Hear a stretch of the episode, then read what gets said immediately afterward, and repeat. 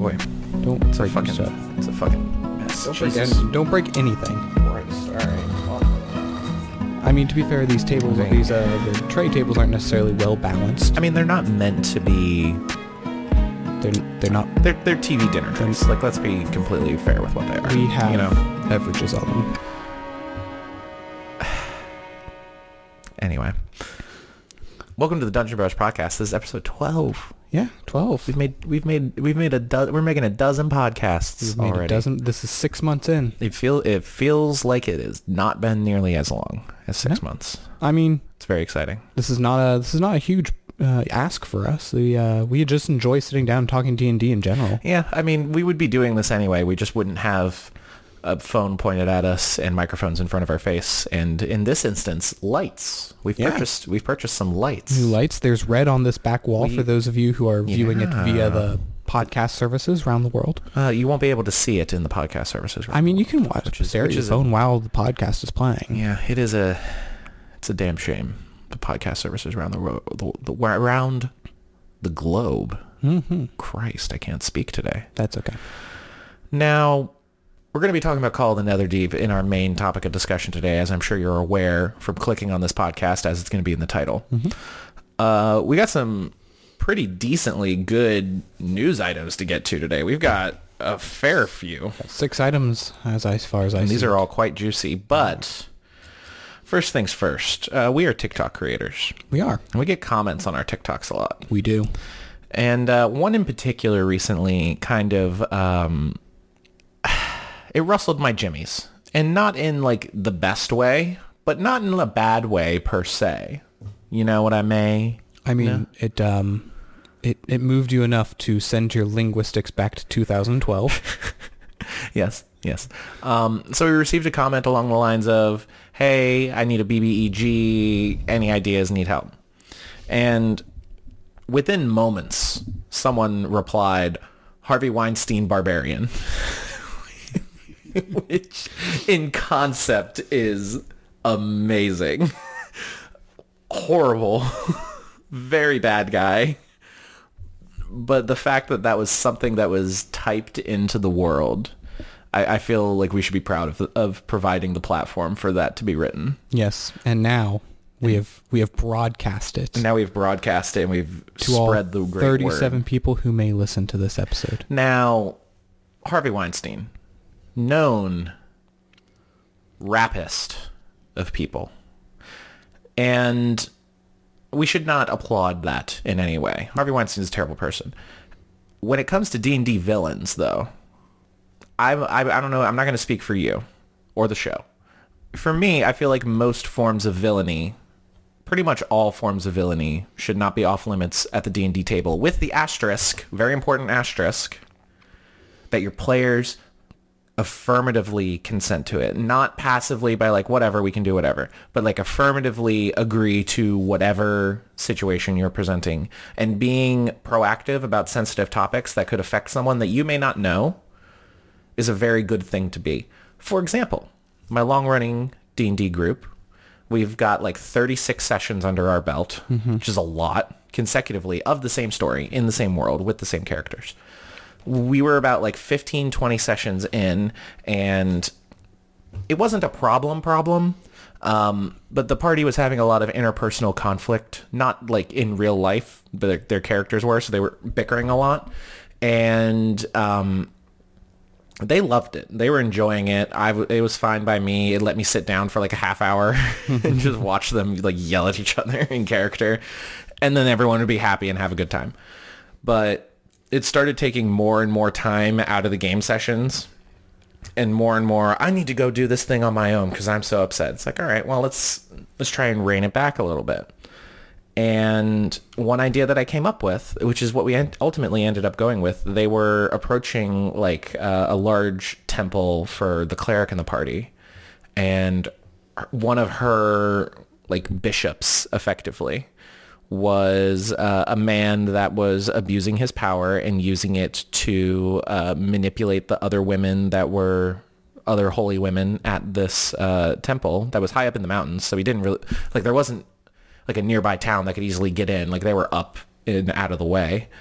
and he was using them to assault them and rapist them, if you will. And that was one of the things that, before that session started, where that topic was going to be brought up, and there was going to be evidence that he did that, and he was going to attempt to do that with the cleric. All of that I spoiled for them before the session started, being like, hey, these are kind of the story beats that I'm going for. If anybody is not okay with it, I have a plan B, and we'll go with plan B. And if any of them didn't feel comfortable divulging that to the group, I told them to take a minute and get on their phones and pretend like they're texting me. So if one of them didn't feel comfortable, they could just text it to me and everything would be good. Everyone affirmatively agreed that they were okay with it, and I gave them the leeway to, at any point, be like, I'm not okay with this anymore, and we would pump the brakes and we'd move on. Mm-hmm. Fade to black, fade up from black. Assume what happened. It turned into a really good roleplay moment of the really creepy guy trying to force himself on the cleric, and then her having this kind of really cool self-loving moment of being like, I'm not going to do that. And then the party rallying around what happened there and confronting him about it, and became a great epic boss fight and stuff. It was a really good time. I just want to put that out there. For anyone else that is looking for villains, don't be afraid to lean into some real-world horrific things. You can make it less horrific, or if your party is okay with that, just know that D&D is open to anything and everything as long as everybody involved is cool with it. I think that's a big problem. The big problem with a lot of things like that, racism is a big one, yeah, where it's these things are thrown at the players without that understanding, without that consent. Exactly. There's a lot of touchy subjects in the world, and some subjects that you might personally not think are touchy might be touchy to others, and that's okay if you don't realize that, but you need to be willing as a DM, especially, to be willing to change your plans on the fly and to accommodate people that are uncomfortable with a certain subject matter. Yep. And I think that obviously Wizards of the Coast, and as also our friend, the Critical Role creation books, and all the other books we're starting to see coming yeah. out, do always are starting with in the beginning having that section that says, hey, this could trigger some people. Exactly. You should definitely talk to your parties about this. Yeah. Yeah. I wouldn't say that trigger is necessarily the right term, because I feel like that has a really negative connotation associated with it. Unfortunately, yes. But yeah, where it could be I'm drawing a blank on the word, but there's a term for something that brings up traumatic experiences and memories and feelings. A trigger. Yeah, but there's another word for it that I'm not remembering right now. Anywho, yes. Some horrific people that you can make some great villains. Harvey Weinstein, Barbarian, hilarious. Sorry to make this a serious thing from that funny comment. A Vladimir Putin mastermind rogue, I think, would be pretty cool. That'd be fun. Or some other horrific. A Jeffrey Dahmer. A Juicy Smollett bard. A Stay Puffed Marshmallow Man. That has a stat block. I bet I could look it up right now. There's a stat block for that. Oh, I imagine. Sure. Some D&D loving creator also loves the Ghostbusters. Ooh, the actual cannibal Shia LaBeouf. I have that stat block. That's a funny stat block. Not very good. I've seen multiple versions of it. The one that I have is definitely more focused on the trapping aspect of the Shia LaBeouf, the Shia LaBeouf, and the the stump leg and all that. Just do it. Yeah, that'd be a fun one shot. That'd be ridiculous. Like that a low level or a horror themed one shot. Yeah. Yeah. Anyway, this is the Dungeon Bros podcast. Mm-hmm. I'm Connor, and that's Sam. I'm Sam. We've been talking for a couple minutes. I personally, I don't know about you, Sam, and I haven't brought this up to him. I'm kind of all right if we kind of lower the amount of socials, call-outs and stuff, and just talk about what's really important. Look, I think if people are listening to us at this point, they either know where to find us, or they have a friend that's good enough to include us in their lives. Exactly, exactly. Now, of course, you probably know us from TikTok. We've got some cool YouTube videos and YouTube exclusive shorts. Right now, we've been just doing reposts of our TikToks on YouTube, but we have some YouTube exclusive ones. I've got a cool video about the Warlock pack magic and how it sucks, and I have a better way of doing it. That is also a rule, a variant rule in the DMG. It's a good video. Look out for it. It'll come soon. We also, by the time this is posted, we're going to have up our bone armor video talking about the bone armor free spell pack that you made for the month of April. Which is a good time. We're going to Gen Con in August. That's exciting. We are both excited for that. Very excited. Gen Con 2022. It's from August 4th to the 7th. It's a Thursday to Sunday. We are going all 4 days. Maybe we'll go up on like Wednesday night. Don't know. Haven't thought that far ahead. We'll see when we get closer. But if any of you are going to Gen Con, please come and find us. We want to make some stickers to hand out to people that know us and stuff. It'll be a good time. We'll be making content. We'll have a podcast that we record like at Gen Con. Yeah, we'll definitely do some TikToks. Oh, so many. You'll be inundated. We might, the week after, we might just do one post a day just to like chill out. Just like chill everyone out from it. We're very excited about that. The last bit of two. We have two. I lied. How dare you? I'm a big fat liar. You are. I took expertise in deception. I just chose not to lie in that situation. We have Hemocraft and Blood Magic, a D&D 5e compatible supplement. Yes, this project we've been working on for the past couple months now. For several months. It's looking like it's going to be in the range of 35 to 40 pages of actual content that's not including like our credits page and our OGL license agreement page and all of that. We're going to have some cool cover art from a guy that we found on Fiverr. Mm-hmm. We have some art that is Creative Commons that we're manipulating. It won't have a ton of art, but it won't be a Critical Role or Wizards of the Coast level of artistic. Oh my gosh, they're so good! Like the Critical Role artists and even the stuff that he's gotten for like the Gunslinger and stuff are great. That will not be what we have. No, God, we are. But the Blood Magic and Hemocraft, it's a supplement. It's got a bunch of subclasses in it related to Blood Magic, how to use Blood Magic, making sure, as we discussed previously, that your players are cool with that kind of subject matter, and because there's a lot of themes of like self-harm. Mm-hmm. Spells, feats, magic items, blood rituals, which is a mostly Sam thing. Yeah. It's really cool. I love that. An awesome bestiary. Bestiary, ever expanding. Ever expanding. We keep adding more things to it as time goes on. We're reaching the point where we're putting the final little details together. We have our friend Darren, who was on the previous podcast. He's going to do like a round of content, like gameplay, editing for the content of it. And our friend Salem is going to review some creative writing things to make sure that we're telling a good story. We got some lore bits in there as well. Little lore bits there. Little lore bits. We're very excited. It'll be our first drive-through RPG release that is not free. It'll be $4.99 to buy. We want to send out a bunch of complimentary copies. So if you have a TikTok or D&D content creator that you love, we're going to send out a bunch of those.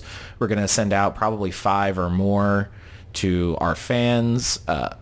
Most of them, over 50%, are going to go to members of our Discord server, which you can find a link in the link tree in the bio for. We have 82 people there. 82 people. And we have people that are trying to, in the Looking for Group channel, we got some people that are trying to put together a group. Be sure to join, respond to that. You might be able to play in some what shots with, what's his name, Tower. And DK Alexander. They're awesome. They're pushing hard, and... If we had more time in our lives, I would definitely play with them, but I do not. Yes, agreed. Now, we are like 15 minutes into the podcast. We should probably get to the news. Let's jump into the news. We should probably get into the news. First item, top item of the day. Man, Wizards of the Coast, why you got to do us like this? They announced on the D&D, at Wizards D&D Twitter, teased a Spelljammer release. But it was on April Fool's Day. It was. And they did not make it look like it was an April Fool's Day thing. They've been hinting at some Spelljammer stuff for a while. They basically just posted a video that said Spelljammer confirmed. They quickly pointed out, that it was April Fool's Day when they posted it, and they got yelled at by a lot of people because they were like, yo, don't like tease us about this. That's fucked. While it shouldn't be taken as a serious confirmation that Spelljammer, there's a lot of people, even us, that speculated that there's going to be a Spelljammer supplement campaign setting, because they've said before they're bringing back old two classic campaign settings in 2022 that have not been released. There's official rules for Spelljammer stuff in Waterdeep, Dungeon of the Mad Mage. Yeah, I mean, we're getting a Spelljammer book, right? Like, yeah. We can't not be getting a Spelljammer book, and it just had to be poor timing on the Twitter post, right? Right? I mean, the Twitter post itself, the video, if you watch it, a hamster just floats across the screen. I mean, for 9 seconds. It's a good bit. But that being said, yeah, like in previous podcasts, we've talked about some tweets we've seen in the previous year of what content is going to be coming up this year.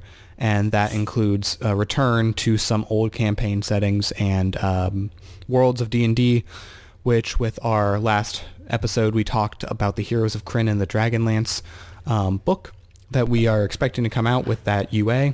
Oh, the Dragonlance setting's going to be good. And I'm excited about that one. Spelljammer is another one that we suspect is likely to come out. I mean, the fans have been asking for it a lot on Twitter anytime they talk about new books and new campaign settings.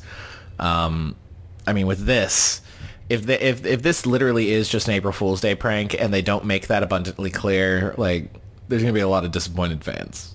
Yeah. I'm not as big into Spelljammer as I would be into, like, a Dragonlance thing or, like, going back to, like, Eperon or something like that, but neat nonetheless. Item 2, Sam. Item 2. Here we go. A Dungeons & Dragons skirmish war game like Warhammer Warcry is coming in 2022. So it looks like a Dungeons & Dragons war game, skirmish war game, is going to come in Q3 of this year. This is based on a tweet from Nicholas Yu's Twitter account, who is a designer. In the tweet, we saw a one-page which described the game, which would include battling monsters and leveling up just like you do in D&D, but the players will control a adventuring party from some of the famous factions in the D&D world. This tweet was taken down by Wizards of the Coast, but it also was retweeted by the official WizKids account. So it's unannounced. It's unannounced, which is a shame. But it seems like they expect to launch in Q3 2022. It would be called Dungeons & Dragons Onslaught. I'm not a big wargamer person. I've never tried it, but it seems very intimidating to me. I know you've studied the rules of Warhammer 40K. Yeah, I've looked into Warhammer 40K a little. I've got a couple of friends who play it, and I do like the idea of collecting them. The minis are cool. The minis are very cool, and I like the idea of like having a small squadron that you control entirely. And it's neat that they're framing it as you have your own personal adventuring party. They supposedly in this one sheet they plan on supporting it with a series of regular content releases, and a robust schedule of tournaments and in-store play that they want to schedule for it as well. This would, if this is real, this would definitely be one of those things that would get me into wargaming, because, I mean, it's a very easy jump to get from D&D to the D&D skirmish game. I like, it's kind of been it's kind of a sandwich, because, you know, before tabletop roleplay games, there was tabletop war games. Mm-hmm. And then there was tabletop roleplay games. Now there's tabletop roleplay war games. Yeah, pretty much. But yeah, this sounds super cool. I'd be definitely down to, you know, we're just at the beginning of Q2 right now. Yeah. But so we're looking at a fall release. Yeah. So assuming that this is true. If this is true. That would be big. It'd be very big. We might buy it. I would say that this would definitively be the first war game to get into this household. That's fair. Yeah. Yeah. Speaking of war games, if you are a fan of Black Magic Craft on YouTube, he's got a Kickstarter coming soon, I believe. A Kickstarter for his a game that he has designed, which is called it's called Idols of Torment, which is a cool where the war of heaven and hell has gone. Sam is sick, by the way. I'm yes. If that hasn't been clear at any point in the last 20-ish minutes. But Idols of Torment is like a gods and devils, hells and heaven having a war and collapsing onto the plane of torment, which is just this ruined abyss of wandering souls. And you have your idols as basically your little party that you control, and much like in a war game, you're traveling through terrain and combating another player, as well as there's an AI system for souls to be moving around, and you have to try and collect souls and defeat your opponent and that kind of stuff. It looks really cool. The aesthetic of it is just gothic horror, just beautiful. Love it. That might be the second skirmish game that we get in this house. When that Kickstarter releases, I will likely be a backer of that and hopefully get some cool minis. Cool. They're going swag. They have some really beautiful. One of the more recent Black Magic Craft videos, he showed off the beautiful 3D sculpted minis that they have for it. Anyway, D&D Onslaught Q3 2022 skirmish games. We might actually get into it, and I feel like we'll have to talk about it once it's out. Right? We might even have to play it live. We might have to play it live. We might have to.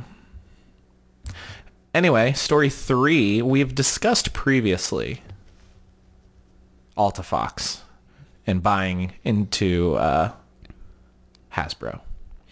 Hasbro has added 2 new directors to their board of directors, and they plan to keep Dungeons & Dragons as a publisher. So a quick breakdown here. As we discussed previously, AltaFox is sort of an activist investment group that goes and buys up sections of companies and then tries to affect change within the company itself.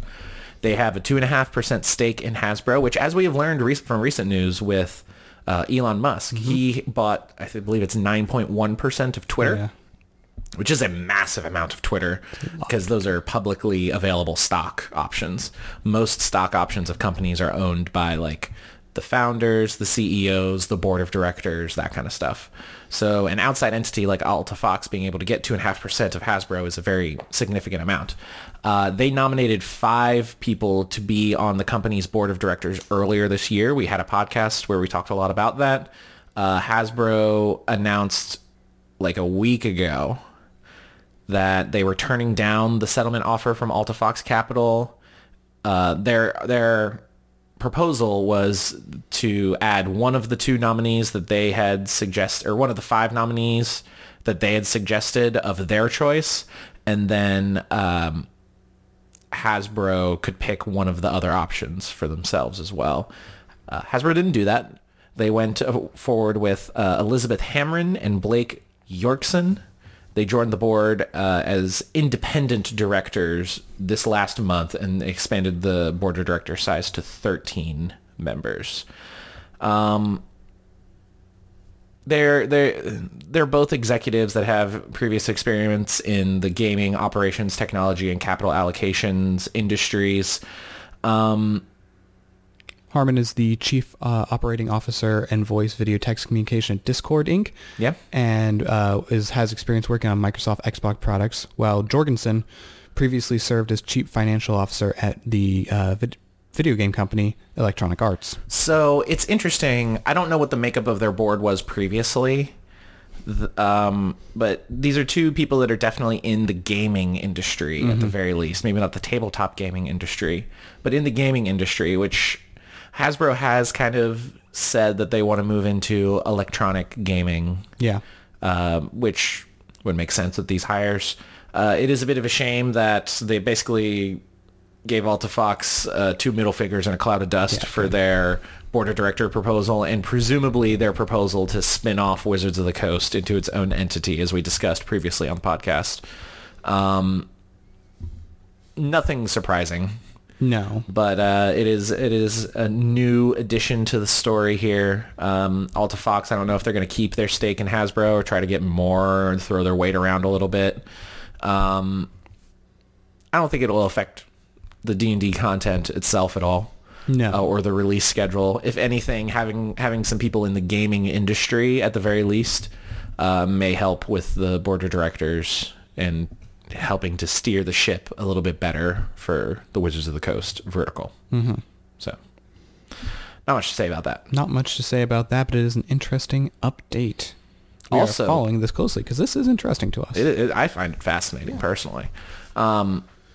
Next, another thing that we previously discussed. There's some more info on, Sam. Yes. The Dungeons & Dragons starter set that was accidentally leaked by Hasbro this year in a short advertisement video on YouTube.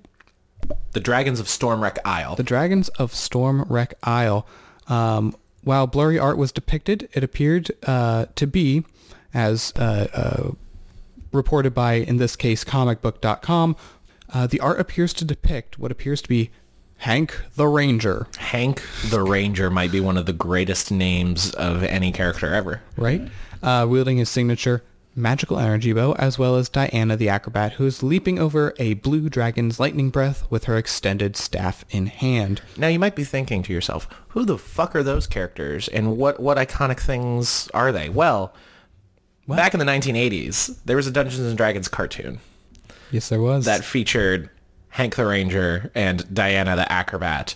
And looking at the blurry picture zoomed in, it's them. It's them. Yeah, this cartoon originally aired in 1983 to 1985 on CBS and included popular monsters from the game, such as Beholders and Tiamat.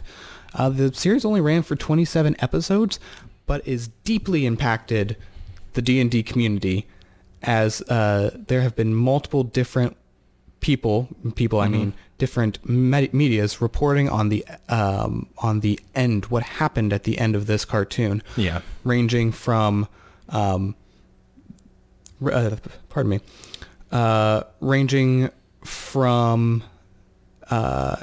eggs hinting at that they just got eaten by Tiamat. I thought there was another hint in here. Anyway, one goes on to,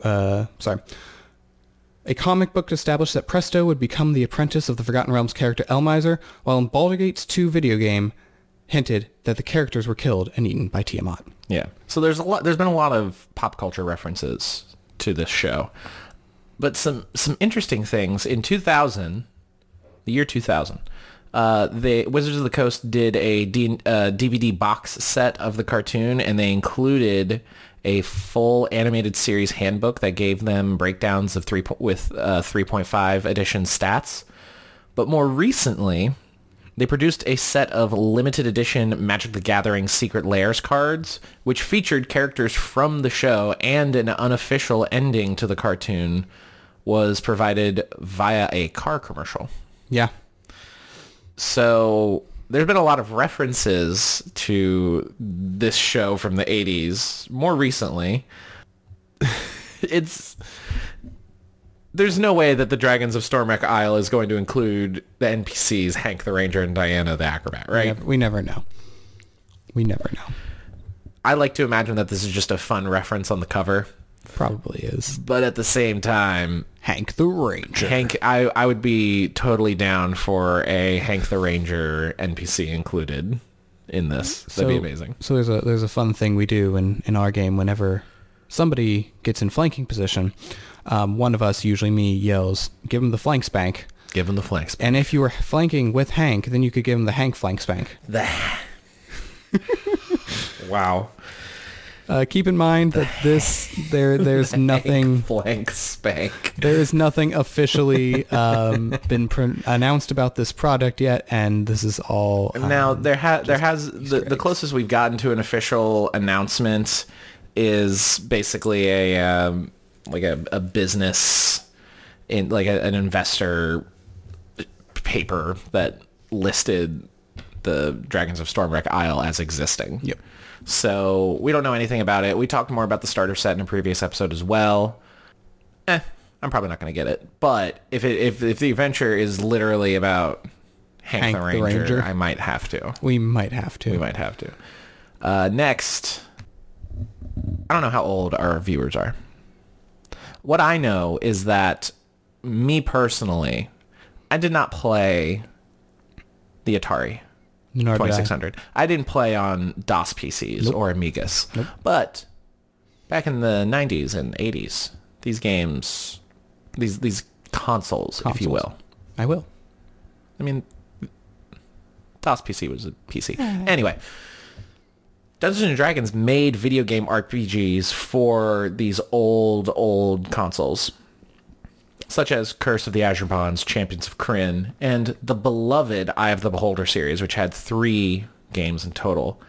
They are now available on Steam as a bundle. It's called the Dungeons & Dragons Gold Box Classic Collection, which includes just a deluge of D&D games that all originally launched starting in the 1980s, 1988, and they've spanned the worlds of Dark Sun to Ravenloft to Dragonlance to it. They've got a lot of stuff included in the collector's edition, or the collection includes, Eye of the Beholder 1, 2, 3, Curse of Azure Bonds, Gateway of Savage Frontier, Hills Far, Pool of Darkness, Pool of Radiance, Secret of the Silver Blaze, Treasure of the Savage Frontier, The Unlimited Adventures, Dragon Hack, Menzo Baranzan, Champions of Krynn, Death Knights of Krynn, Dark Queen of Krynn, Shattered Lands, Wake of the Ravager, Strahd's Possession, Stone Prophet, D&D Stronghold, Kingdom Simulator, Al-Qadim, The Genie's Curse.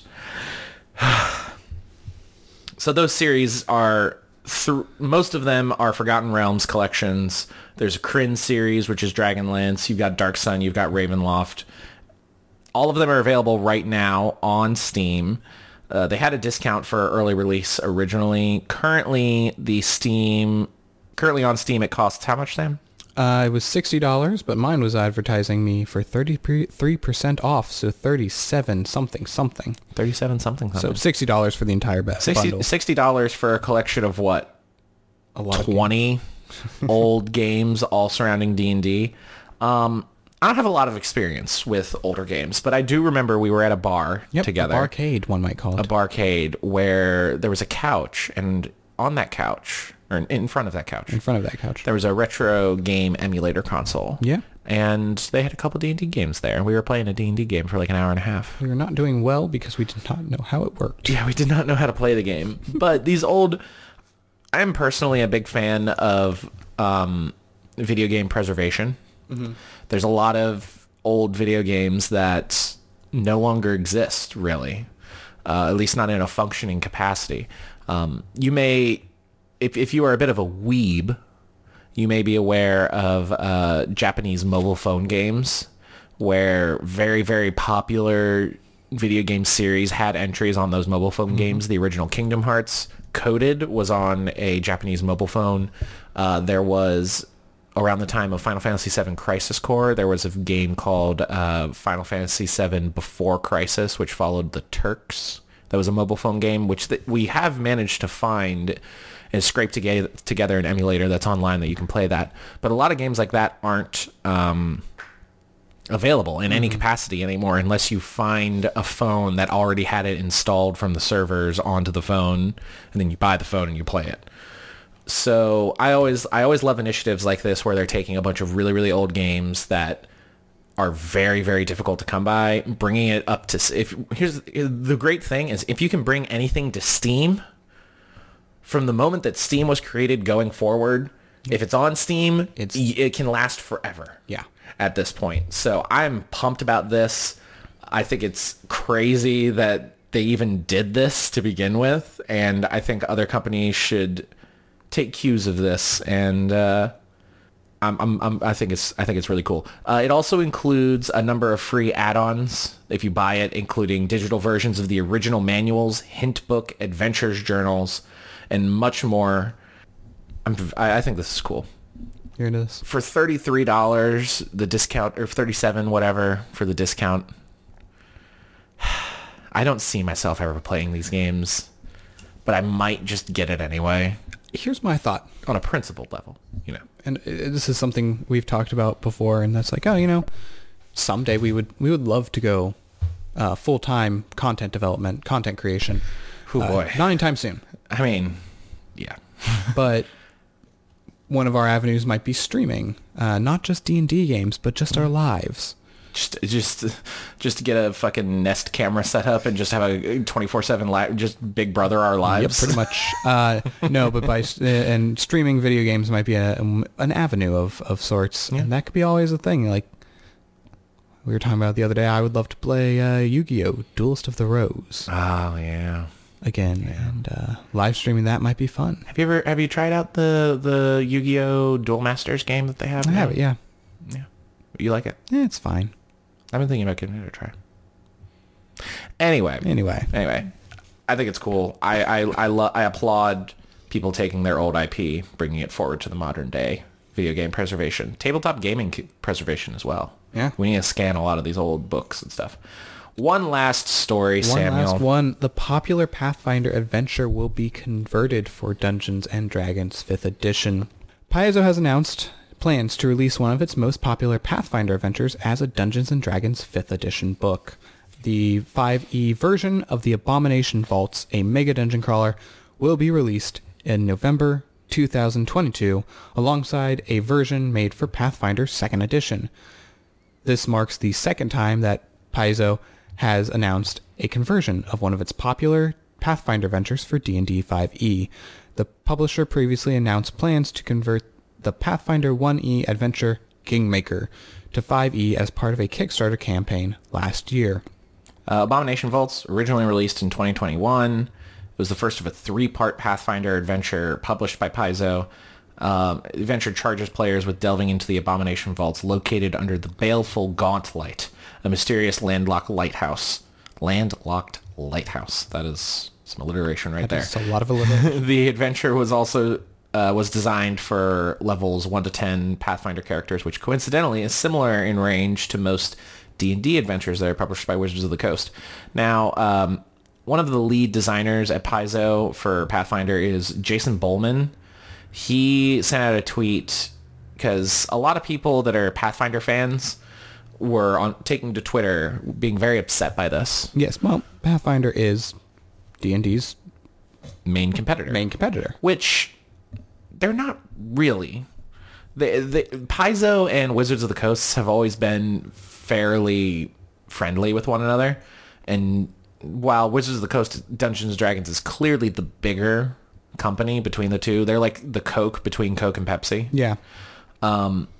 Pathfinder is still a very, very popular game. They've got a lot of amazing products. One of my most favorite things that Paizo has made, this is a bit of a sidebar, my favorite things that Paizo has made has been the bestiary boxes, where they have the flat pack standee minis that you can just buy like hundreds of minis of all the monsters. And there's a bunch of people I've been very tempted to as well that play D&D, buy the bestiary boxes and just use a lot of those creatures to represent other things. Yeah, which is a great value. If you Pathfinder is a lot, I think in that way, a little bit easier to get into just based on the cheap standee minis. And standees are great. Mm-hmm. I'm a big fan. Anyway, going back to Jason Bowman, he sent out a tweet being like, sigh, Pathfinder is not in trouble. Doing a 5e version of Abomination Vaults is a chance for 5e folks to check out our world and stories. Pathfinder 2nd Edition is doing great, and we are excited to put out more material for it in the coming years. You just wait. We have so much more in store. I don't like people taking to Twitter with stupid internet rage for no reason. It is not a bad thing that they are making a 5e compatible version of one of their popular adventures. People are very reactionary. And the article even points out that Pathfinder is a derivation of 3.5, D&D 5e, and it overtook the community during 4th edition. Yeah. Which was a very different game compared to 3.5 and 5e. Fourth edition is the edition of D&D that Wizards of the Coast wants us to forget. But then,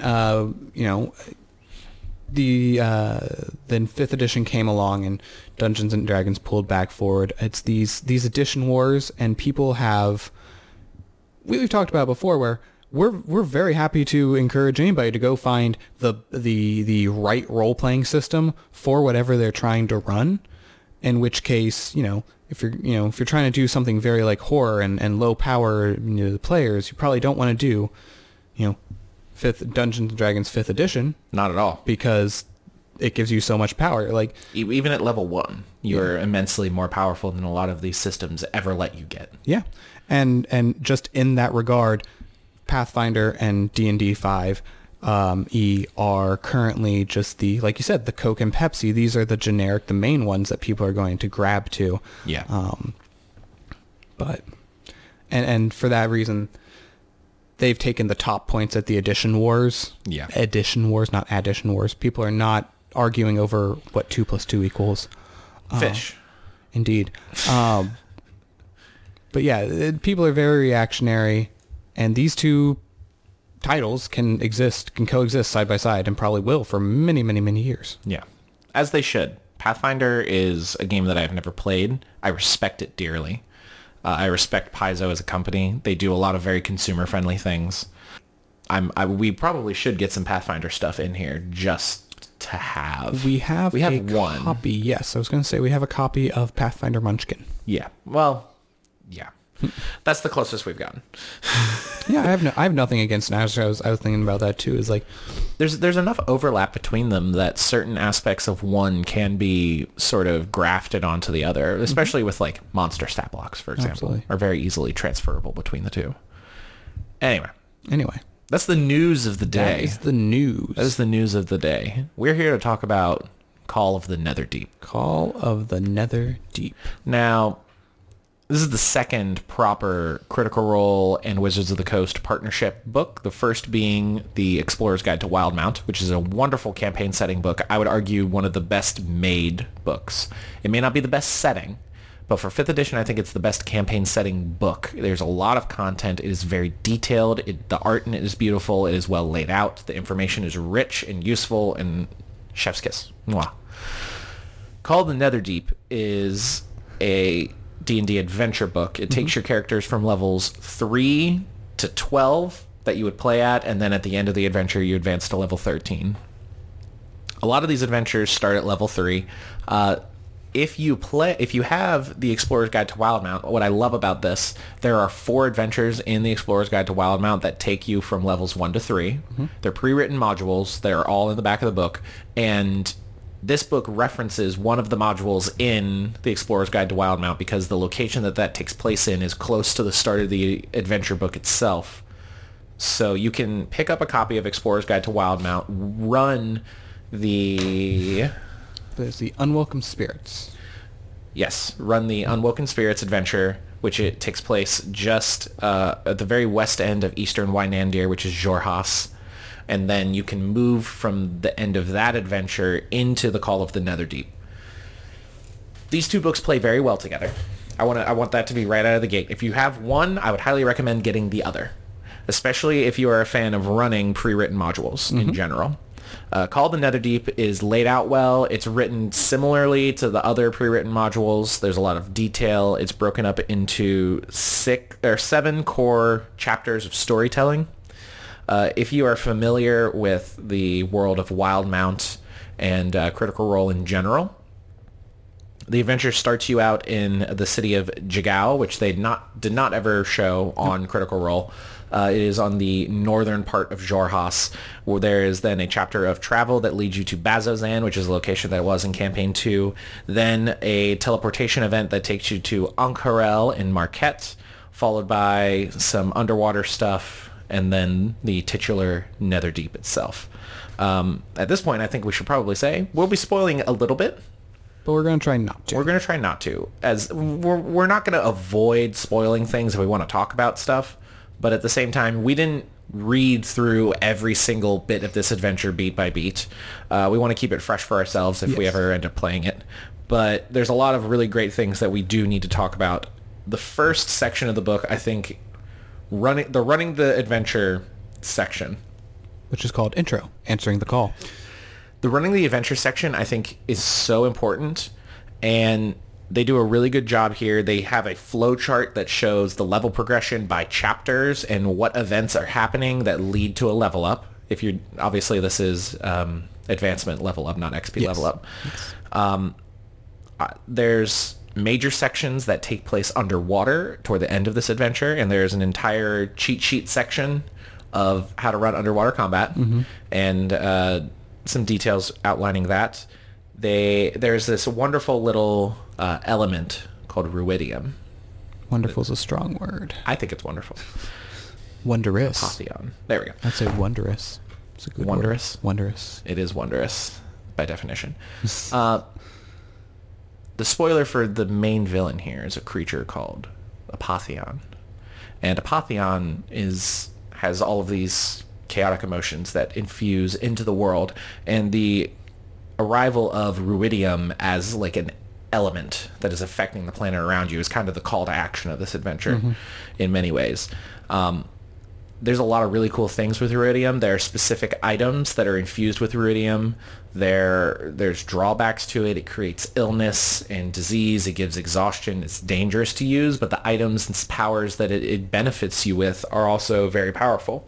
The Ruidium element itself can be used as a spell component substitute, much in the same way as Residuum in Critical Role, but Ruidium is a bit more dangerous.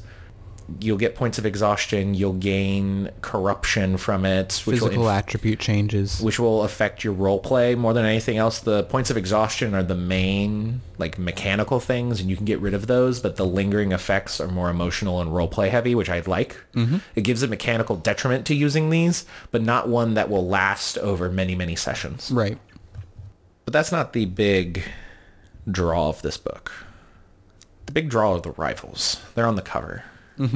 The rivals mechanic can be a bit hokey from time to time. Yes. I mean, rivals are presented in, I believe, the Player's Handbook, definitely in Xanathar's Guide. Yes, and Tasha's, I believe. And Tasha's. But they're very small sections. Yeah. There's also a bit of a section about developing rivals and with the character creation in Wildemount, which is the whole hero creation section in Wildemount is very good and useful for this. There's a whole section in the Call of the Netherdeep as well about how to integrate the world of Exandria from Call of the Netherdeep and Wildemount. And they don't name it, but Tal'Dorei Reborn as well into this adventure module. There was also we had an episode on Strixhaven, A Curriculum of Chaos, which had a rival system in there as well. A whole plethora of NPCs. Whole plethora. Nowhere near as detailed as the 5 rivals presented in this book, though. Yes, Strixhaven went for a number of them that are not going to be majorly affecting the story, whereas Call of the Netherdeep, these 5 rivals... This rival adventuring party is an adventuring party in and of itself. A quick rundown. The one that most people have talked about, the wonderful water genasi lady that has some orc tusks, yes, is Ao Jabe. She's a ranger. They sadly, a lot of people thought she was the daughter of Jester and Ford. Not my cat, but Jester Lavore from Critical Role. And not Ford the truck company. Not Ford the truck company. He is built tough. But Ford Stone, Travis and Laura's characters from Campaign 2, which is a shame. I think that would have been a cool little sly nod they could have put in there and been fine. But at the same time... I think the visual Easter egg is enough of a sly nod without it being overly dramatic. Yeah, I get that. I mean, I would have even been fine if it was just Ao Stone or Ao Lavore. And then that's all that the reference there was there. I think part of the reason they didn't is that Ao as a character is described as kind of a hot-headed asshole in a lot of ways.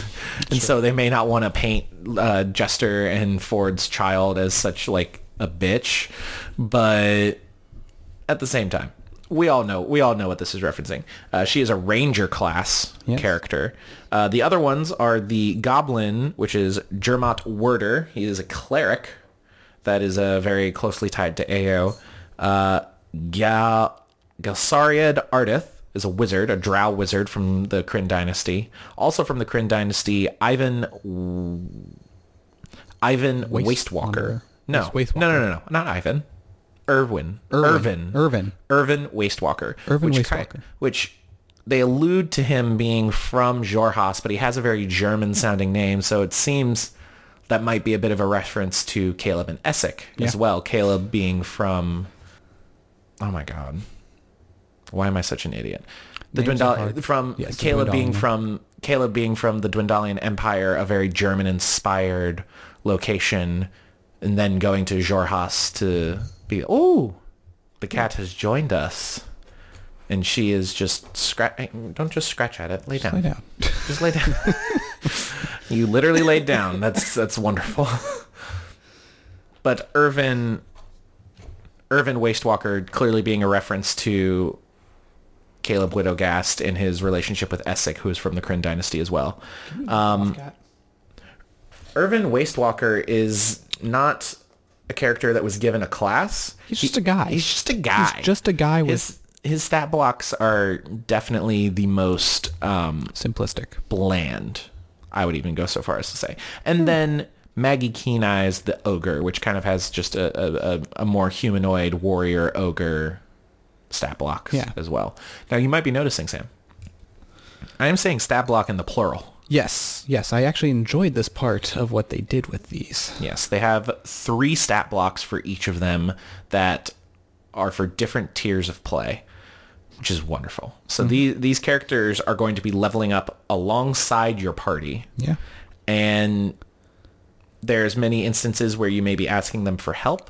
There are instances where you're going to be at odds with them. It's clear that they are going to be coming back over and over again. Yeah. And you may be fighting them several times, which is just the best. The tier 3 stat blocks specifically, they even get special equipment using these Ruidium items that we've alluded to. The rivals in this book, I think, are the major selling point of this adventure that's going to differentiate it from the other 5e adventures that are available. Obviously, more so, even though this is a Critical Role book. The rivals, I think, are the big selling point, which is why they're on the cover. Yes. There's a great Session 0 section as well.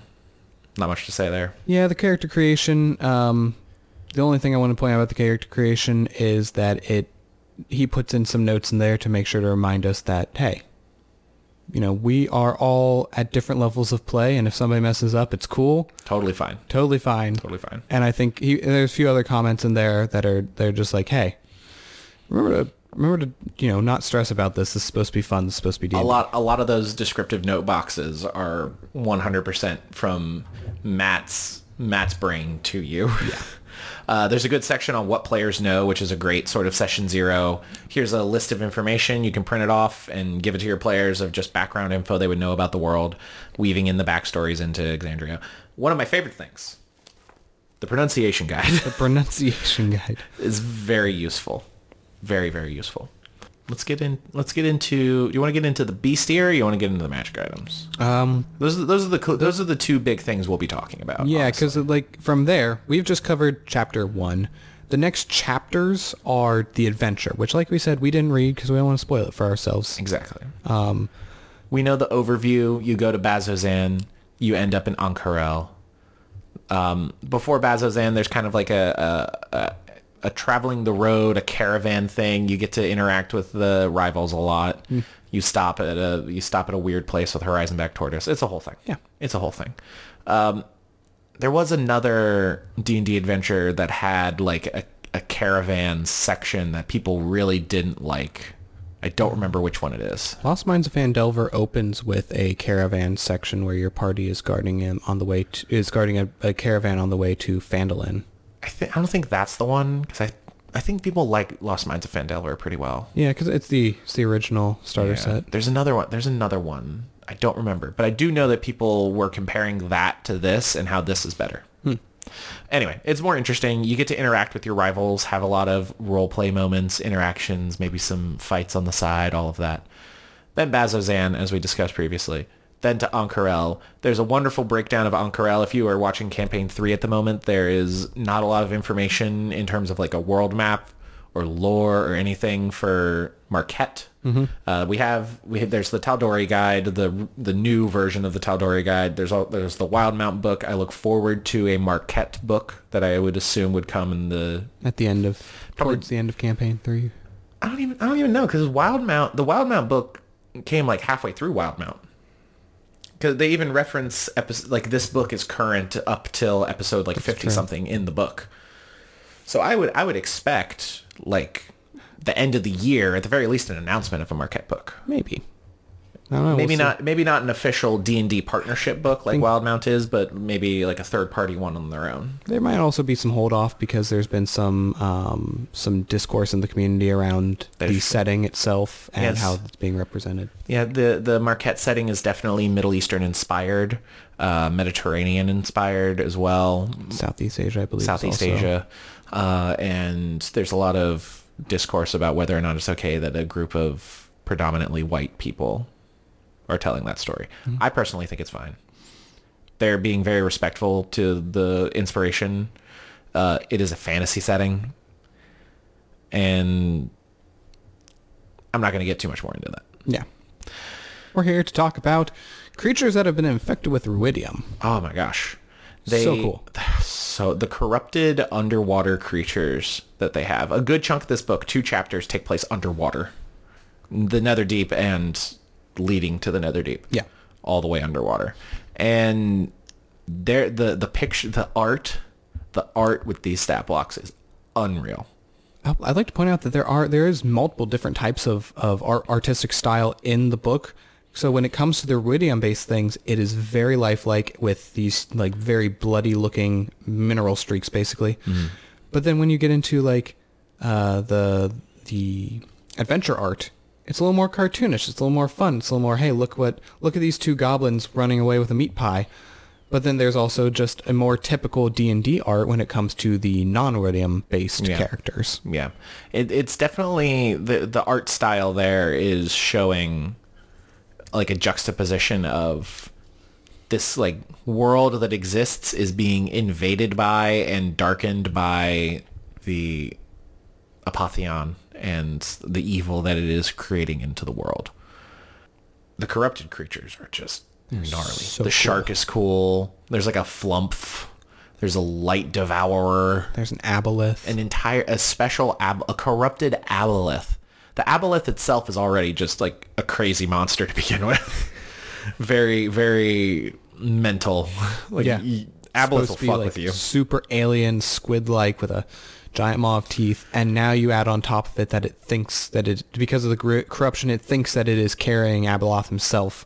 Yeah. And has that... Apotheon, thank you. Carrying Apotheon himself and is ready to aggress because of that. It's cool shit. There's a little bit of overlap between the Call of the Netherdeep and Wildemount. There's a Horizonback Tortoise, Stat Block, Moorbounders, Gloomstalker, that kind of stuff. There's a lot of NPCs, humanoid people as well. Cobalt Soul, some Arcane Scholars. There's a take on cultists as well. All the stat blocks, all the humanoid stat blocks, fairly interesting, useful, more unique than your sort of standard NPC stat blocks that you would get in a monster manual style thing. Overall, solid bestiary. I'm probably going to reference some of these the more humanoid NPCs for my own campaigns and my own purposes. Even the ruidium corrupted ones would be pretty fun to throw in. It obviously doesn't have to be from a Apotheon. Yeah. It could be some other sort of corruption in your world. I feel like every D&D world has a source of viral corruption. Yeah, mine is Star Scourge. Yours, I assume, is conduction. To an extent. That's a drug-based or whatever the glom is. He's New Black. We'll get into that. Anyway, the bestiary is the bestiary. The thing that your players are probably going to care most about are the magic items. Mm-hmm. And in the very first chapter, there's this competition that is a mostly for fun thing. Yeah. And there are medals that get handed out that are common magic items that provide small buffs and are interesting and unique. I love that. There's a I think like 9 of them, yes. 7 to 9 of them. One for each competition. There's 7 of them. Exactly. And the Medals of Merit. The Medals of Merit. If your characters win, if any of your players win whatever that challenge is, then you can award them this magic item as a representation of that success, which is neat. Medal of Meat Pie Eating. That's something. Along the lines of the Medals of Merit, there are Fragments of Suffering. Kind of the opposite. These take place in Chapter 6. I won't spoil why. The fragments are essentially small boons that give a buff, and in exchange, there's a detriment associated with them. There's 9 of them. Pretty much your characters are going to have to find them to progress the story. Some of them, at least, to progress to the next chapter. Mm-hmm. But that mentality of, for one, the mentality of here's a benefit with a drawback is at the core of our Blood Magic and Hemocraft pack, which will be available for $4.99 on Drive Through RPG. But in general, the idea of boons is something that is relatively unexplored in D&D 5e. There's a boon section in the DMG, but it hasn't really been expanded on in any meaningful way. A lot of them are very high-level sort of things. And, I don't know. I think that maybe they are going in a direction of, instead of boons, we're going to use the idea of feats, or we're going to reward feats. So we're going to use the idea of magic items that don't require things like that. Yeah, I think I can imagine. This is a sidebar entirely as well. Yes. In the eventual 5.5 refresh that they're going to do, so-called 5.5, I wouldn't be surprised if feats have a split where there are trained/gifted feats versus innate feats. Mm-hmm. Your innate feats being things like your racial feats from Xanathar's, like your Fey Touched, your Shadow Touched from Tasha's, and then you're trained or even like certain things like Magic Initiate or Mage Slayer, your background, you hunt mage, like that kind of stuff. And then more of your trained/gifted feats can be things along the lines of like, you could train for like Great Weapon Master or Sharpshooter, or to become more tough, or be granted like Eldritch Adept, mm-hmm. and that kind of stuff. Yeah. I'd be okay with that. Sidebar over. There's a vestige of divergence. There is. In this magic item list. The Jewel of the Three Prayers. Jewel of the Three Prayers. If you don't know what a vestige is, it is essentially a magic item style that was developed by Matt Mercer. It's also not terribly original, but cool nonetheless. First premiered in the original Tal'Dorei Guide, later in Wildemount, where it became an official D&D thing, and then Tal'Dorei Reborn as well. It is a magic item that you get, and then as your character progresses in their story, in their advancement as an individual, the magic item grows in power with it. In general, the Jewel of the Three Prayers is going to give an AC boost. It's going to give an AC boost of +1, +2, +3 at the Dormant, Awakened, and Exalted phases, which are the same across all of the vestiges of divergence.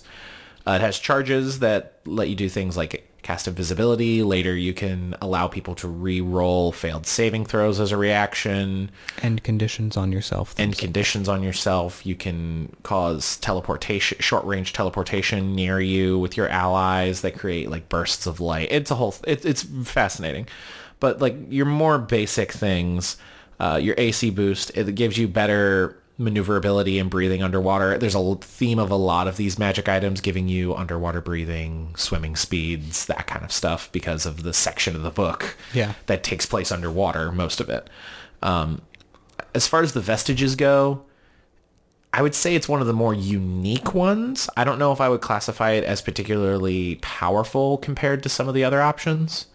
It is also very thematic. It's very to this camp adventure. It is very. It's 100% tied to the Call of the Netherdeep itself. I don't know where it shows up, or if your players can get it, or in what situation it arises in the story at all, because we haven't read it for that purpose. I did see it, but they do get it rather early on. Oh well, there you go.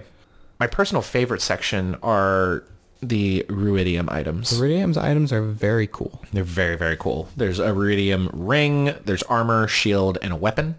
The Ruidium provides them all with the same capability to breathe underwater and gain the swimming speed. The armor and the shield as well give resistance to psychic damage, which is one of the drawbacks of Ruidium. You take psychic damage whenever you gain or lose a level of exhaustion when you are corrupted by Ruidium. If you wield these weapons, you are more likely than not corrupted by Ruidium. Yeah. That's for this reason. Yes. They provide special powers in and of themselves. Pretty gnarly powers. Yeah. Very powerful. And there's a neat little section on if certain things happen in the adventure and Ruidium is destroyed, they become regular magic items. The Ring of Free Action, +1 armor, +2 shield, +2 weapon. I love these items. I love that idea of items that are more powerful than they should be with like a little bit of a drawback. But they may not stay that way forever because they're corrupted a bit. Yeah. I also, I like them. I do think it might be hard to implement them in a campaign where this isn't already kind of the idea. Mm-hmm. So, like, if you're just in a normal campaign and it's like, +1, +2, +3 swords are just available for a certain cost. Well, yeah. Why might I take the Ruidium +1 sword, even though it has this cool effect, but if every time I use the effect, it's going to give me a possible detriment. Yeah. As opposed to, in this, I would definitely, like, full on... Like, I would probably prep my players by telling them, hey, most other magic items aren't going to be super available to you. We're probably going to stick to what's in here and maybe some other things. Some pretty basic stuff. Your bags of holding, your ring of protection, that kind of stuff. But but the idea is definitely you want these, like, there are going to be cool items down the road, but they, will affect you. Yeah. I would definitely prep them with that. Kind of in the same way that I assume you looked at you said they gave a underwater combat little chart. Yes. Underwater combat kind of sucks most of the time. Yes. There's a lot of disadvantage. That's why they gave away that's why you're getting underwater breathing and swimming speeds just left and right. Yeah. I personally would forego the disadvantage on attacks and stuff. That's what I was going to say. The biggest detriment is if you had someone using like a crossbow or a longbow or something, limiting it to the short range distance, but not imposing disadvantage. Yeah, sort of thing. Yeah, with underwater combat being, you can only use certain weapons not at disadvantage, or you can only use a short range on a crossbow. Yeah, that kind of sucks to play. Like, I rolled a really good, but it's at disadvantage always. Yeah. So if I wanted to keep with those, I would encourage the players to be like, hey, you should always take tridents. Yeah, trident's good. Their sailor background would be good. There's a couple subclasses that are more nautical themed that are good. For the majority of the adventure, they're not going to be super useful because there is a lot that takes place in cities and above ground. So I wouldn't build a character with the expectation that this character is going to end up underwater eventually. Yeah. Because you're going to be like level 9, 10 before that happens. Yeah. Anyway, those are the overview of the items. There's things like the teleportation tablet and some like the earring, the message earring, like some little stuff that... Bowl of breathing, things we've seen in the past from Critical Role. There's some lovely concept art in the back. There's a map. We made a little funny TikTok about ripping the map out of the book, and then we didn't do anything with the map. Yeah, we don't have a frame yet. Not so yet. It'll go up. It's a beautiful map of Ank'Harel. It's very nice. It's very, very nice. Really cool. Final thoughts. Let's do. How would you run this campaign if you were to do it? If I were to run this campaign, I think. Sorry, I got distracted by the fact that the book gets corrupted as you go along. Oh my gosh, that is one of the coolest things about this book is the pages as you progress from page 1 all the way to the end. There's these little Ruidium streaks that are in the bottom corners, and then the further you go, the bigger they get throughout the book. So as the adventure progresses and you get closer to the big bad, the corruption around the edges of the book itself get bigger and redder. It's really cool. Highly recommend looking at that. I would probably just start right at the beginning of the book. I would look for a group of players I'm used to. just because a lot of the instances of the cool things happening are going to be very RP heavy. Yeah. And I don't necessarily want to drive somebody who's new and uncomfortable into that slot. If I know somebody, if somebody wants to, you know, I'm not going to limit it obviously to anybody but my friends. Mm. But yeah, you know, I'd probably just run this start to back. Yeah. I personally, I love the idea of tethering this with Wildemount. So the Explorer's Guide to Wildemount. They reference one of the modules that's at the back of Wildemount that takes you from levels 1 to 3. I would like to run one of those.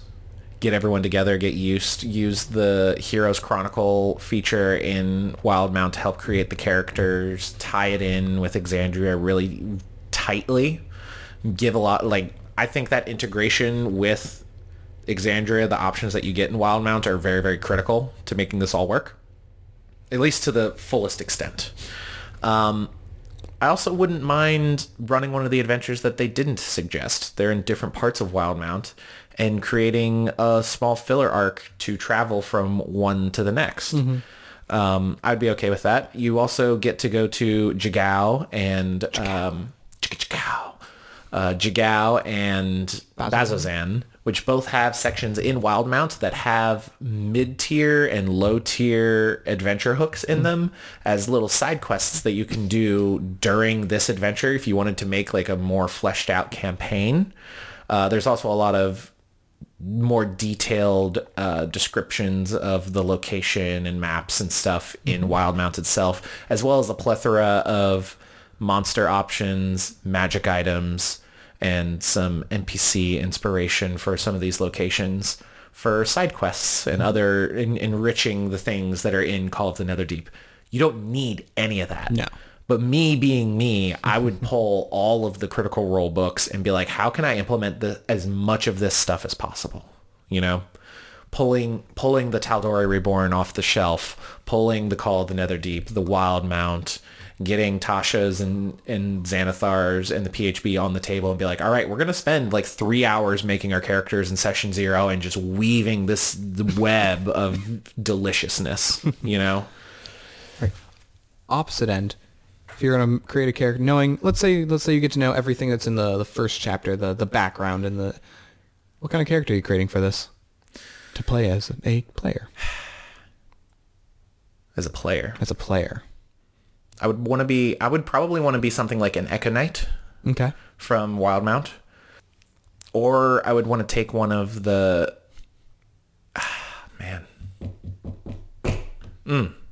probably an Echo Knight. Maybe a riff on one of the Wildemount player characters from Campaign 2. someone inconsequential from one of their, like playing like Luke. Sure. Okay. You know, which would be Veth's child, Luke, like an adult version of Luke. That's like an arcane trickster. Or maybe like a blade singer, because he would be trained by Caleb in summer camps for learning how to do magic, but also in combat from his mother and that kind of stuff. Or like the literal child of Jester and Ford, or like one of Caduceus's siblings, more younger siblings. Yeah, that's probably how I would want to go about it. Tie something into the Krynn dynasty, so your Eldritch Knight using dunamancy and that kind of stuff, or making a play on a younger, lesser important character from Campaign 2. Gotcha. Would be how I would go about it. What about you? I would probably go. I think it would either be, so obviously the character of Apotheon is an ancient hero, and so I would either do a paladin who looks up to this ancient hero and wants to be like him, or possibly go with, I don't know, just a warlock in this sort of scenario feels like a good idea. An Apotheon warlock. Ooh, along the lines of the paladin, there's Matt's Oath of the Open Seas paladin, which would be, for one, useful for the underwater stuff, as well as if you're trying to... obviously Apotheon is in the Netherdeep, which is like this underwater alternate dimension thing. Mm-hmm. So the themes there would jive well. There's also the Pact of... Oh, the tentacle one from Tasha's. Oh, Pact of the... Fathomless. Yes, the Fathomless Warlock from Tasha's would work really well. I think that, now that I think about it, I think I might go with the Pact of the Fathomless. That would be a great... That'd be fun. That'd be really good. That'd be really good. You know, Sam, in our core group that we play with, you, me, Salem, Darren, mm-hmm. you run a game. I run a game. Darren runs a game. Darren runs a game. I might run this. You might run that? I might. I could easily be convinced to run Call of the Netherdeep / Wildemount with... you guys. We can talk about that off mic in the future. But final thoughts, Call of the Netherdeep. So we haven't really reviewed an adventure module before, and kind of purposefully. Yeah. I don't like spoiling it for people. At least like the details of the story. Like I'll give you the overview of what happens in Call of the Netherdeep. Like you go here, you go there, you're fighting this bad guy, you go to this underwater thing, and you have to defeat the bad guy. Like, that's just D&D. Yeah. Beyond that, we run homebrew games very much. I've tried to run adventure modules before, and I have a difficult time doing it. Yeah. That being said, I think this is very well put together, and I would probably jump at the chance to either run or play in this. Now, I have one major homebrew campaign that I run. I've also done one of the adventure modules in Wildemount for a lot of new players that we were mm-hmm. friends with that took us from levels 1 to 3, and I started to homebrew beyond, but that kind of fell apart. It was too big of a group. And there was too little interest in D&D. Like, they were interested and happy to play, but they hang out mostly. They just wanted to hang out mostly. One guy's having a kid now, and his wife was also in the group. Yeah. Kids, they ruin everything. They really do. Hot take. That's a very lukewarm take. Lukewarm takes. Here on the Dungeon Bros, we do mostly lukewarm takes. But at the end of the day, I like this. I could be very easily convinced to run the Call of the Netherdeep starting in Wildemount mm-hmm. at level 1. And I would very much look forward to a 2.5-hour hangout with the boys. Or the girls. # the boys. Or the girls. One of my coworkers and my good friend Michaela... she's a big fan of Critical Role now. I got her into it at the end of Campaign 2, like right when Campaign 3 was starting, and she is fucking hooked on Campaign 3. So I could totally see her, who's also fairly new to mm-hmm. D&D, I could see her being into this as well, playing in this. All right. That being said, it is the time of the episode. We're okay. We didn't do it this episode. I'm trying to be better about incorporating the questions and comments from the TikTok Live during the episode. I forgot to do that this time. That's okay. I think... so let's scroll. Give me some good ones from the TikTok Live. All right, from the TikTok Live. Blue Tempest 6 says something, and I think is in Galactic Basic. What? I don't even want to begin deciphering that. So we're not going to. And that's all. That's all from the Q&A. That's all. We didn't put out a thing that said... oh, we didn't. We didn't put out our comment. And sign. I'm the only person in the chat right now. Well, it'd be like that. Well, we do have a question from the Discord. Yes, we have a Discord server. As we mentioned earlier, it is 82 strong and growing. This one is from Shadow Figure in the Discord. Have you ever had a bag of beans or likewise chaotic magic item change the entire dynamic of how you thought the session would go? If so, how did it turn out? So yes, actually, we have. Well, in 2 campaigns that we've played in, there's been the bottles of wine that have been somewhat chaotic, mm-hmm. but not changed the makeup of the session, I would say. No. We did have in the one I run for you and Darren, Salem, and Jacob, we had a bag of beans come up. Yeah, we did. We do random rolls on tables in that one from the DMG for loot distribution. Yeah. And we had a bag of beans come up. And the way that group plays is, hey, we have a chaotic item. Like a bag of beans. We use it immediately. Almost immediately. We sit down on the beach with a fire and we use it immediately. Yep. So we popped up in the bag of beans. We grew a tree, I believe. No, that can't. Ooh, there were horses. The feather token. It was the feather token. We had horses. Horses. It was what it was you planted it, and a bunch of small pink frogs started hopping around. Yeah. And if you touched them, they turned into another animal, which was a horse. One of them was a horse. Yes. One of them was a horse. There were some goats. I believe there was a tiger at one point. They disappeared as well. They disappear after, which was a damn travesty. But these bottles of wine were ethereal wine. Yes. And each of them had a small, what was it, a D4 table? D4 table. And you would get effects that ranged from resistance to radiant damage, learning a wizard cantrip, getting a boost to blah, blah, blah, mm-hmm. to your hair now feels like cashmere, or your skin is translucent, or your legs become frog legs. Mm. Very fucked.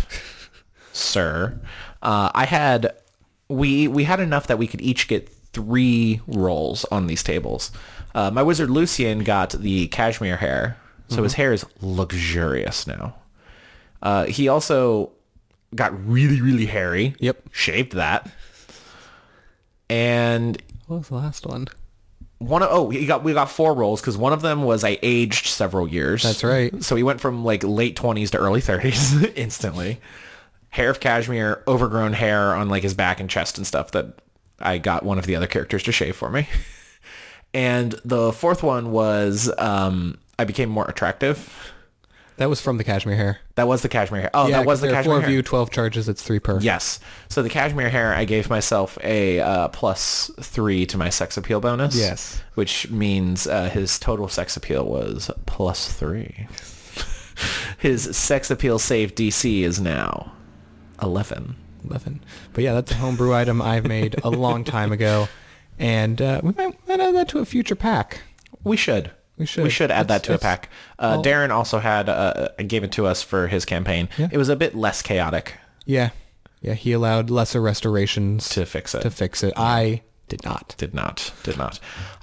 As far as the campaign that I've run, nothing too chaotic because I didn't want anything too chaotic. I may have talked about this on the podcast, I don't know, but the most chaotic thing that happened wasn't something that I introduced. It was our drow rogue, Hannah. She called Liz Wizen, whatever. Her name is Hannah. She goes to a brothel, not to partake, to get a job. For one, which is hilarious in and of itself. Obviously, I'm not doing that, so I'm like, all right, we'll hire you as a janitor to clean up after the messes that are made. And she starts to see some of the prostitutes and like feels bad for them and doesn't like her job, but doesn't want to subjugate them to like cleaning up all this disgusting mess. So she uses a love potion that I gave her, which, by the way, the love potion, probably the chaotic item that I shouldn't have given them in the first place, but I digress. Used a love potion on the magic shopkeeper, the magic item shopkeeper, to coerce him into signing a contract where he would create a magic set of broom and mop to deliver to the brothel to clean up all of the fluids. The juices. That was the closest I've had to complete chaos. Could have been a Fantasia moment. It kind of was a little bit. They haven't been back since that contract was signed, so they didn't see the items be created, delivered, used, or the aftermath of the love potion failing or wearing off and the contract itself. But that'll be fun to revisit in probably a couple years. Fabulous. Yeah, we don't get to games all that often anymore, I understand. Which is a shame. Yeah. My work schedule sucks. One of my long-running campaigns recently just kind of got back to the point where we're going to start running again because one of the people just finished grad school and one of the other guys, his baby is now sleeping through the night because it's 2 years old. That's wonderful. Right? That's good. That's really good. At this point, I think that's what we got. That's about all that we got. Again, we'll run through Twitter, YouTube, TikTok. Follow us there. Join the Discord. 82 people in there. Strong. 80 not including us. Yeah. Go to DriveThruRPG, link in our link trees on our social medias, not on the podcast services around the globe. Nope. Apple, Google, Spotify, Plex, Pandora, microwave ovens. etc., and so on. Etc. But on Drive Through RPG, we've got a bunch of free homebrew. The April pack, the Bone Armor pack, you can check out a breakdown video of it on the YouTubes currently. This is a pack of Sam's design, some cool necromancy spells. At the beginning of May, we're going to be releasing the Blood Magic and Hemocraft pack by us for $4.99. That is going to be very chunky, like 35 to 40 pages of actual content in addition to legal disclaimers and credit pages and cover art and all that. And so not this next podcast, but the one after it, the first podcast of May, we will be discussing that here. Yes, the first podcast of May is going to be our talking about our Blood Magic pack, because I'm sure we got a lot to say. We got a lot to say. And if you don't want to buy it, you can just listen to the podcast and write down everything we say and try and put it together. In which case, you're probably going to have to listen to the podcast multiple times. Probably. It'll help our watch time and retention, for sure. Maybe send it to your best friend and have them double-check your notes. Yes. And have them send it to their best friend to do the same. While you do that as well, first thing you should do is just write a transcript of everything, and then you can upload it to the podcast. Yes. On YouTube as well, which would be very helpful. And then do that for every other one that we do for time in memoria. Yes. We have started our time capsule. We have. Didn't I tell you? No. Oh, we've started our time capsule. Shit. Yeah. Shit. Yeah, the Moon and I worked on that last week. Oh, that's why. I probably haven't gotten the email yet. You know, he's were actually working this past week. I've been sick. That's why I've had to hang out with the Moon. I get that. I mean, we all got to take our lumps. Yeah. That's fine. Yeah. Gen Con. If you go to Gen Con in August 4th to 7th, we are going to be there. Please come say hello. If you're going to be there, we will give you a sticker and a hug. Maybe a high five. You can take pictures with us if you want. That would be weird. I don't know how I would react to that, but that'd be out of this world. That'd be crazy. We would love you. Yes. Big kiss. Virtual kiss. Not real kiss. Virtual kiss. Virtual kiss. You can give virtual kiss to the cute Jester. She's curled up right now. I kind of want to just vamp for a couple, tens of more minutes so that she can sleep peacefully. Because the moment we get up, she's going to be upset. She's going to be upset. We can do that. I mean, we got 4 people in the chat right now. Yeah, we're not going to do that. All right. Well, in the meantime, peace out.